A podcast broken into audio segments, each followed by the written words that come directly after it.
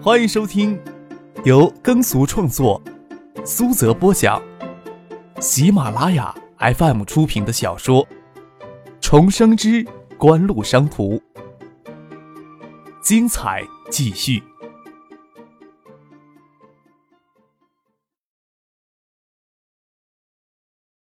第八百七十一集。锦湖旗下爱达集团与锦湖商事两大核心企业，对他们开的门份很小。但是星光纸业、星光林业、香雪海、世纪锦湖、盛兴电器、盛兴电讯这些公司，本身就一直在努力谋求公开上市。对郭松岩这些东南亚华商的合作投资，自然就不会有多大限制。郭氏这几年与锦湖合作相当愉快。这几年向星光纸业注入资金、固定资产等总计有十五亿元。上市后持有星光纸业百分之二十的股权，市值高达五十亿港元。圆圆集团旗下的核心业务就制浆造纸。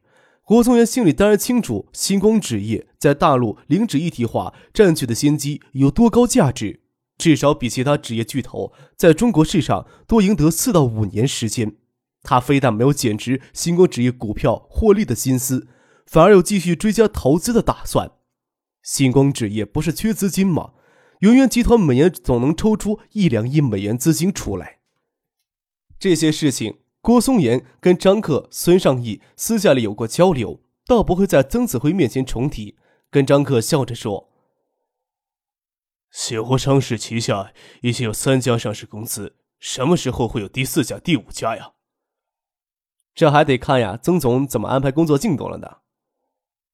张克笑着说：“柯少有觉得我不再尽力吗？”曾子辉笑着问：“无论是香雪海还是盛兴电器，都已经具备公开上市的条件了。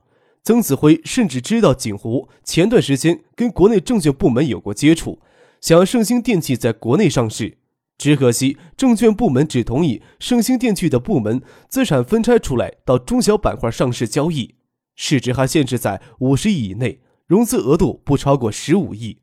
曾子辉微微一笑，几乎大概不会愿意为这十五亿大动干戈。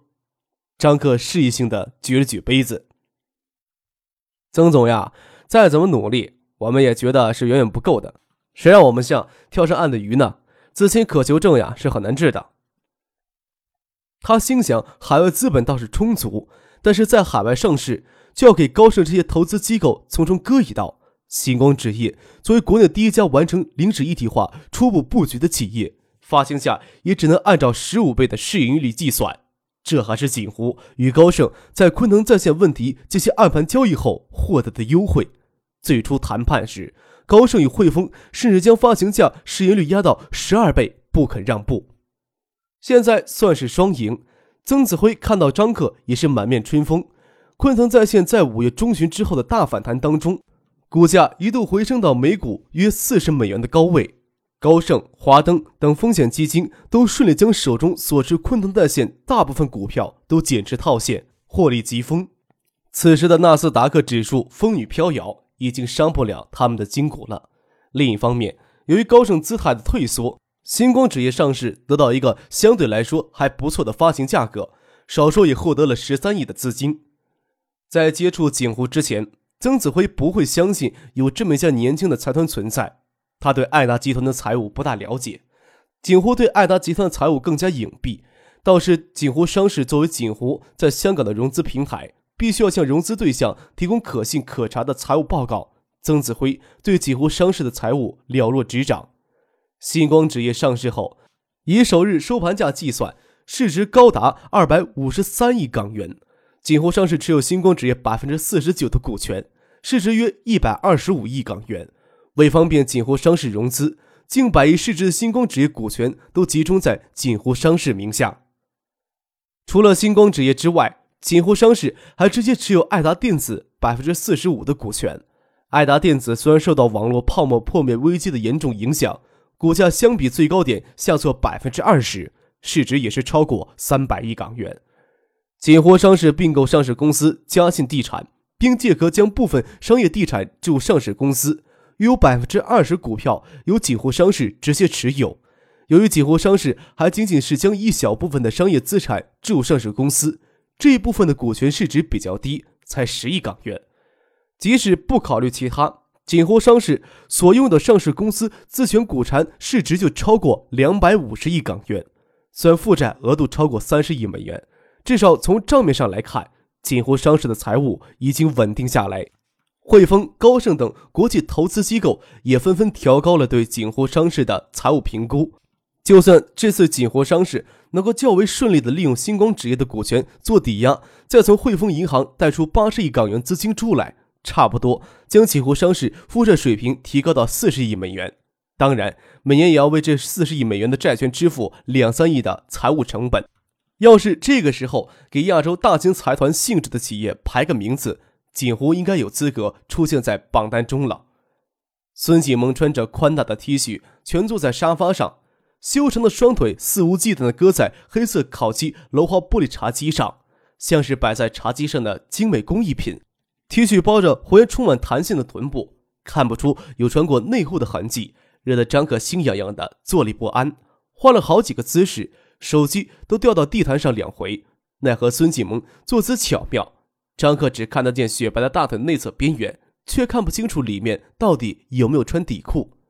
张克想着是不是凑到跟前去呢，又担心室外草坪上的人能透过玻璃窗看到里面的情形。思来想去，还是拿起《联合日报》，假装正经的阅读起来。没过一会儿，就听见唐静与陈飞荣在过道里说话声。张克暗道侥幸，拍了拍胸口。孙锦梦也似乎无意的拿起一条毯子盖在了大腿上。又鄙视的寒了张克一眼。小哥，你说孙姐这次会在马尔代夫邀请哪些人呀？唐静冲门进来，从后面抱住张克的脖子，下巴磕在他脑袋上，问他问题。孙锦萌拿笔抵着嘴唇，似乎专心的研究他选秀节目的策划案。对唐静与张克的亲热，则视而不见。陈飞荣则一副累惨了的模样。将他与唐静今天逛街的收获，一摞精致的纸提袋放到茶几上，也颇为关心的看着张可。他们神神秘秘的，我也不晓得呀。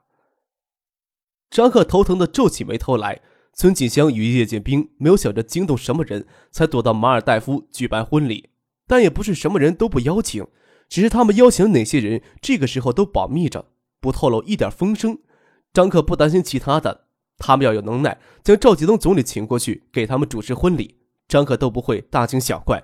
但是他担心将许思、婉晴、翟丹青还有陈庆都邀请过去，这一场合对他来说就足够壮观了，都可以称得上是壮烈了。你倒是期待有谁能给邀请呀？唐静倒似看穿了张克的心思，笑着问他，嘴却贴着他的耳朵边微微张着。张克汗毛都竖了起来。就怕一个问题不对，耳朵给这妮子咬一口。想来妻妾和谐的日子是永远不要指望了。这个时候，搁在茶几上的手机银绿屏小灯闪了两下，看着有电话进来，张可心里大呼救命啊！没有等手机铃响起来，就将手机拿在手里，见是叶晓彤的电话，跟唐静说：“应该是接到叶老爷子了吧。”为了表示对叶剑兵忘恩负义的愤慨，并考虑到丁文仪、丁家的感受，叶剑兵与孙建香的婚礼，叶家也就叶老爷子叶祖范跟叶剑兵的父母以及叶晓彤、邵兴佑夫妇参加。叶晓彤因为商务活动，提前随张可他们一起到香港来。叶老爷子与叶剑兵的父母今天才坐飞机到香港来。今天接机的也是孙尚义、葛明宇夫妇跟叶剑兵与孙建香的事情。张克就在住处等着消息，晚上一起吃饭。张克以为叶晓彤在机场给他打电话，刚接通电话，就听到楼下有汽车的声音，站起来走到落地窗前，就看见接机的两部轿车正驶进院子里来。原来是人已经接过来参观新房了。张克顾不上跟叶晓彤在电话里啰嗦什么，跟三个女孩子说。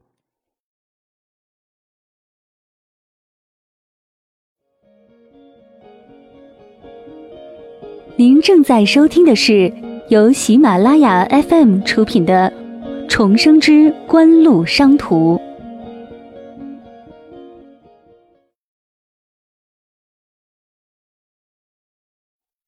叶老爷子呀，他们直接从机场过来参观新房了啊！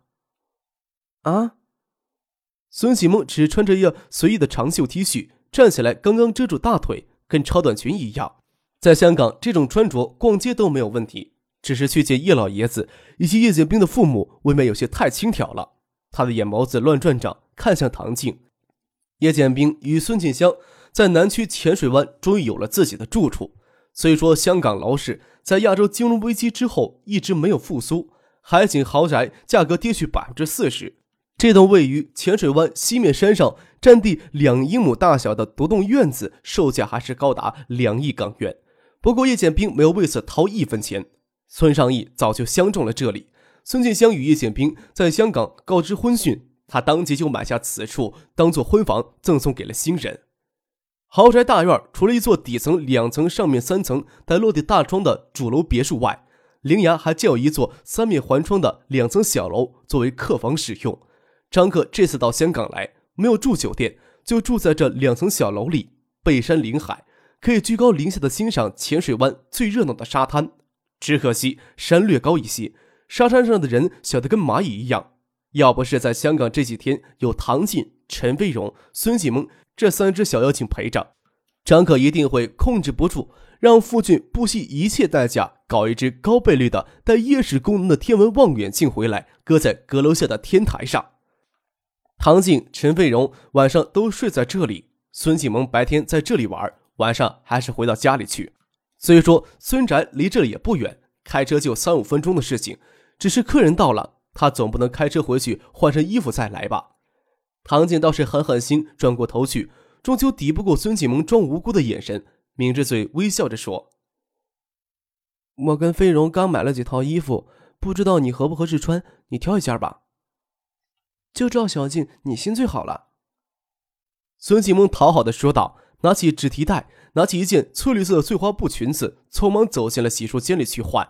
洗漱间与起居室的隔断是半透明的磨砂玻璃墙。孙启蒙进去开了灯，将他脱衣服的曼妙身姿像剪纸画一样的印在玻璃墙里。张可心想，再出色的画家都未必能画出如此美妙的曲线来。你要不要打开房门看两眼啊？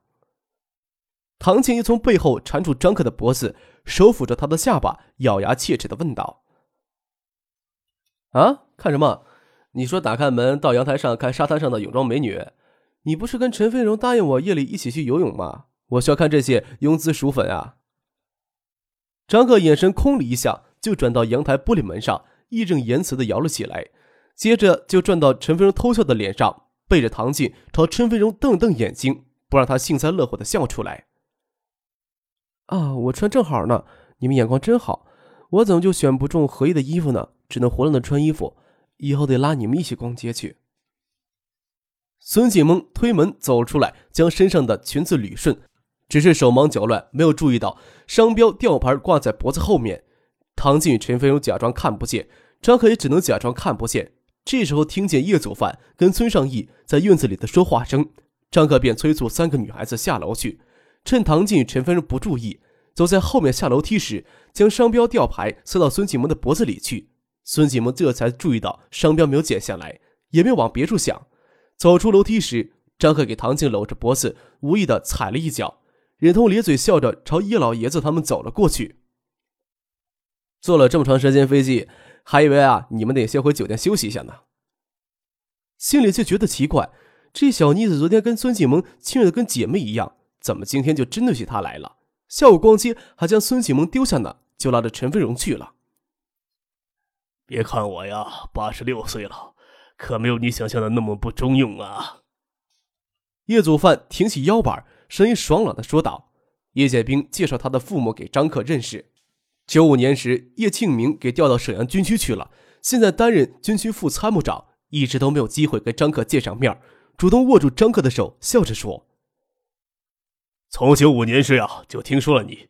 一晃呀，五年时间过去了，真真切切感觉到什么叫世界属于你们的。做出这些成就真是不简单呐，比我这样在部队里混了一辈子的人有出息多了。叶博呀，你这么说的话，我要躲回房里去了。在叶柱明面前，张克假装出虚心小意的晚辈样子，跟着大家一起参观新房。张克惦记着唐静针对静萌的事情，看陈飞荣的神色，似乎知道些什么。只是陈飞荣在香港整天跟唐静黏在一块儿，完全没有做他助理的自觉，甚至两个人还商议陈飞荣到锦湖商事香港总部工作一年，积累些工作经验，再去建业的行政室工作。说白了，就是想在香港陪唐静一年。唐静还要过一年才能毕业。张克想着今天都未必有机会跟陈飞荣单独说上话。参观婚房时，唐静兴冲冲的去参观婴儿房了。恰好有一通找张克的电话打到陈飞荣的手机上。张克走到窗边，边接听电话。通过了电话，就站在窗边，想将手机递还给陈飞荣。等他走过来，朝婴儿房挪挪嘴，小声的问：“怎么了呀？”陈飞荣嫣然一笑，又心虚的回头看了一眼。视线竟瞥向了孙尚义夫妇两人的背影，即使压着嗓子，声也会柔的跟张可说道：“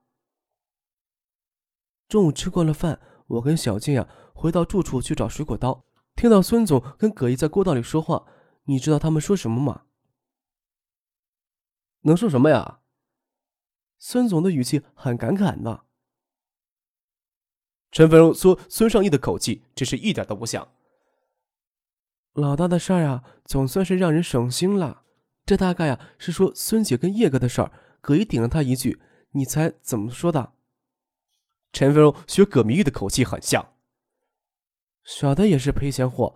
我爸活着的时候说了，就小的这脾气，铁定是赔给人家还倒贴去做小的。你看看。陈飞荣又俏皮的笑着说：“我是不知道葛姨说的小的是谁呀。”这窗户开着，风吹进来，张克感觉背脊着汗水都快淌下来了。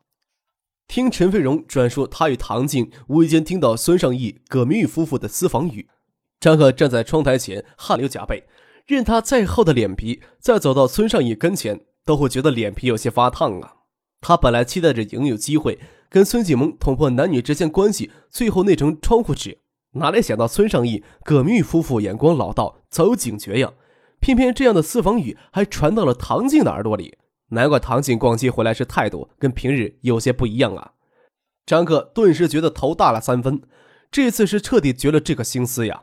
他在唐静面前既无法坦白交代什么，也无法否认什么。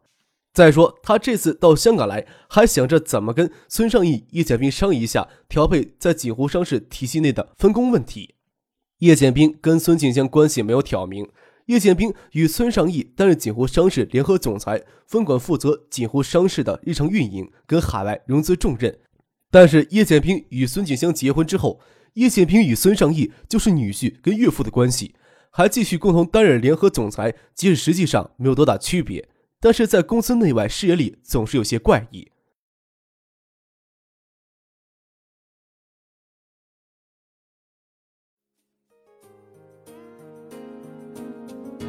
听众朋友，本集播讲完毕，感谢您的收听。